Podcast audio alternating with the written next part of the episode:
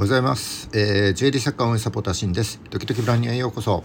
このラジオでは趣味のハンドメイドを卒業してブランドとして成長したいジュエリー作家やアクセサリー作家のためのビジネス情報や知ってためになる情報をお届けしています。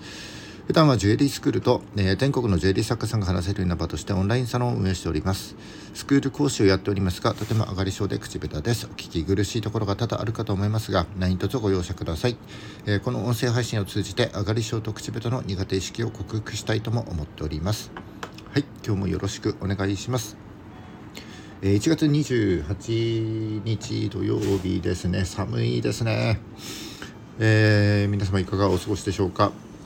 えーまあ、今日は土曜日なのでお休みの方も多いかと思います。えー、僕はですね今日、えー、毎週土曜日はですねあのジュエリースクールの日なので、生徒さんと一緒にジュエリー制作を楽しんでいきたいと思っております。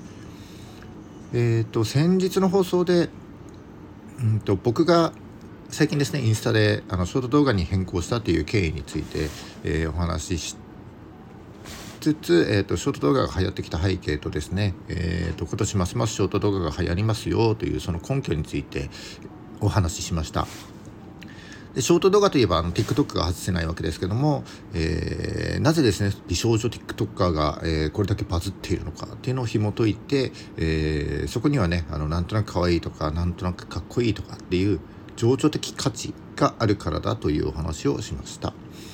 えー、今日はそんな先日のお話に、えー、にちょっと関連する内容ですね、えー、情緒的価値という観点からどのようにしてこう商品を差別化していけばいいのかという方法論について、えー、少しお話ししたいと思います。僕のラジオでは、えー、前回の放送に関連しないようなるべくお話ししようと思っておりますので、えー、今日放送を聞いた後はですねあの昨日からの放送をこう順番に、えー、過去にこう遡っていくとですねより深い 理, 理解が深まるんじゃないかなと思いますので、ぜひ聞いてみてください。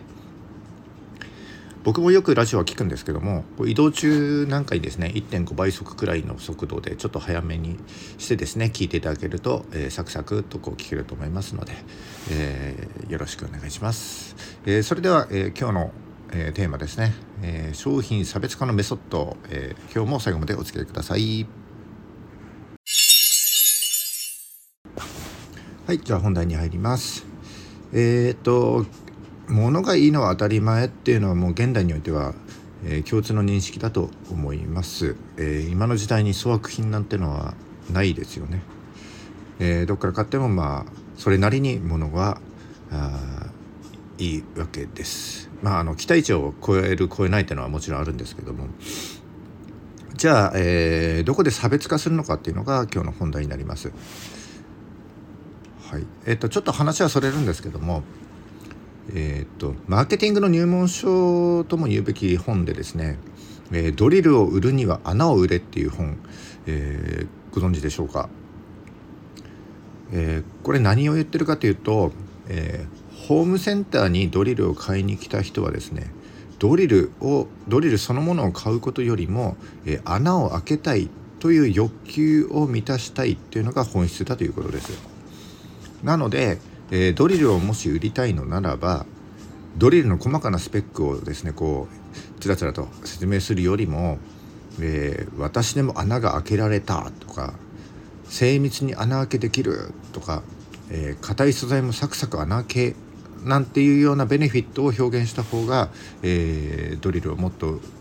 売るための本質的な価値なわけです。ちょっとですね、えーと、二重の円をこう頭の中で想像していただきたいんですけれども、えー、まず円の中心がありますと、えー、円の中心は点でいいです。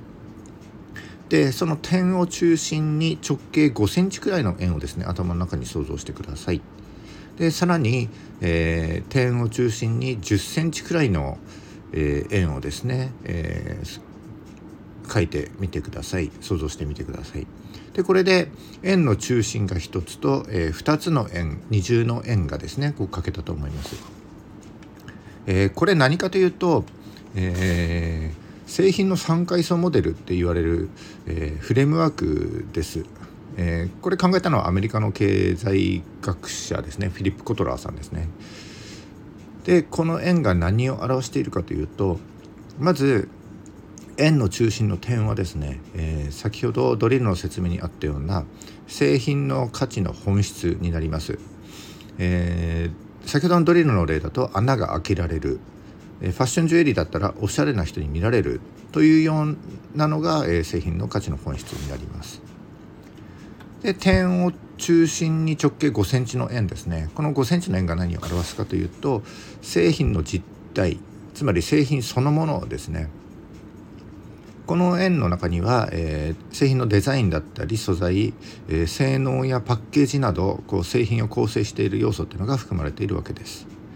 で外側のじゅっセンチの円が何かというと、これは付随機能になります。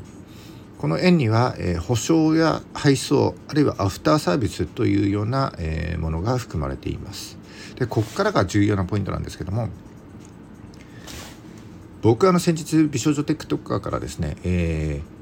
なんとなく可愛いとかなんとなくかっこいいっていうような情緒的価値が生まれているんだっていうようなお話をしました。でこの価値っていうのは、えー、このお話した情緒的価値っていうのと機能的価値っていうのに種類あります。えー、機能的価値っていうのが、えー、製品の本製品が本来持っている、えー、物理的な機能に関することで、えー、情緒的価値はデザインや憧れといった顧客の感情に関連するようなことになりますね。売りたい製品をこのさんかい層モデルにまず当てはめてみると、えー、円の中心点が価値の本質で、それを点を中心にごセンチの円が実体で、その周りの円が付随機能に分解することができるんですけども、この分解した各要素が持っている価値をですね、えー、さらに機能的価値と情緒的価値にこうふたつに分けてみるとですね、差別化できるポイントがたくさん見えてくるんですよね。例えば、え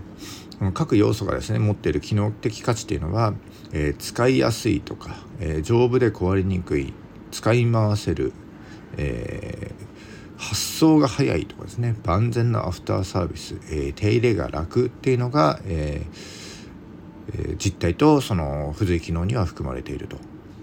で一方情緒的価値は、えー、かっこいいとか、えー、ステータスがアップするとか、思い出や記念になるとか、えー、優越感、特別扱い、えー、達成感、ご褒美みたいなのが、えー、含まれていますと、えー、こんな風にですねこう分解して考えるとたくさん見えてくると思うんですよね。えー、さんかい差モデルの中心、その製品の価値の本質っていうのはそんなに多くないと思うんですけども、えー、製品の実態や付随、付随機能にこう製品をですね売りたい製品をこう分解して分けて考えてみていただけると、あのー、機能的価値とですね情緒的価値に分けることができて、表現できる要素がたくさん、えー、出てくるわけです。大手のネットショップなんかを見ていると、こう製品の写真がボーンとあって、で機能的価値中心のテキストがつらつらって書いてあって終わりなんていうのが見せ方が多いと思うんですけども、それではですね製品の本当の価値って伝わらないと思うんですよね。あのドリルの例をですねちょっと思い出していただいて、えー、ドリルを買いに来た人は穴を開けたいんですというこの欲求をですね満たすことこそが、えー、価値の本質であって、えー、その本質をですねより魅力的に表現できるのが情緒的価値というわけです。えー、物がいいのは当たり前です。えー、っと機能的価値でですね、えー、物がいいっていうのは機能的価値になると思うんですけども、そこで差別化するっていうのは限界がありますので、ぜひですねこの製品のさんかい層レベルモデルですねさんかい層モデルにこう分解してみて、えー、情緒的価値をですね、えー、見つけて、えー、表現してみてはいかがでしょうか。はい、えーと今日の、えー、放送は以上ですね。先日あのインスタのリールとストーリーズでも機能的価値、えー、情緒的価値についてご紹介しています。でまたストーリーズではですねあの商品ページの見せ方、えー、についても解説していますので、このストーリーズってにじゅうよじかんで消えちゃいますんで、消える前にチェックしてください。あとじゅうじかんぐらいでおそらく消えます。えー、プロフィーのあインスタのプロフィーのリンクですね貼っておきますので、ぜひ、えー、見てみてください。またよかったらフォローもお願いします。それでは今日は以上になります、えー、今日も最後までお聞きいただきましてありがとうございました。この放送が、えー、少しでも役に立ったと思った方はいいねぜひお願いします、えー、また今後も頑張って配信してまいりますのでよかったらフォローお願いします。それじゃあですね、えー、とこの放送を聞いたらですね、えー、と昨日より過去に遡って僕の放送を聞いていただくとより理解が深まると思いますので、えー、歩きながらとかですね移動中に、えー、いってんご 倍速でぜひ聞いてみてください。それじゃあ今日も頑張っていきます。バイバイ。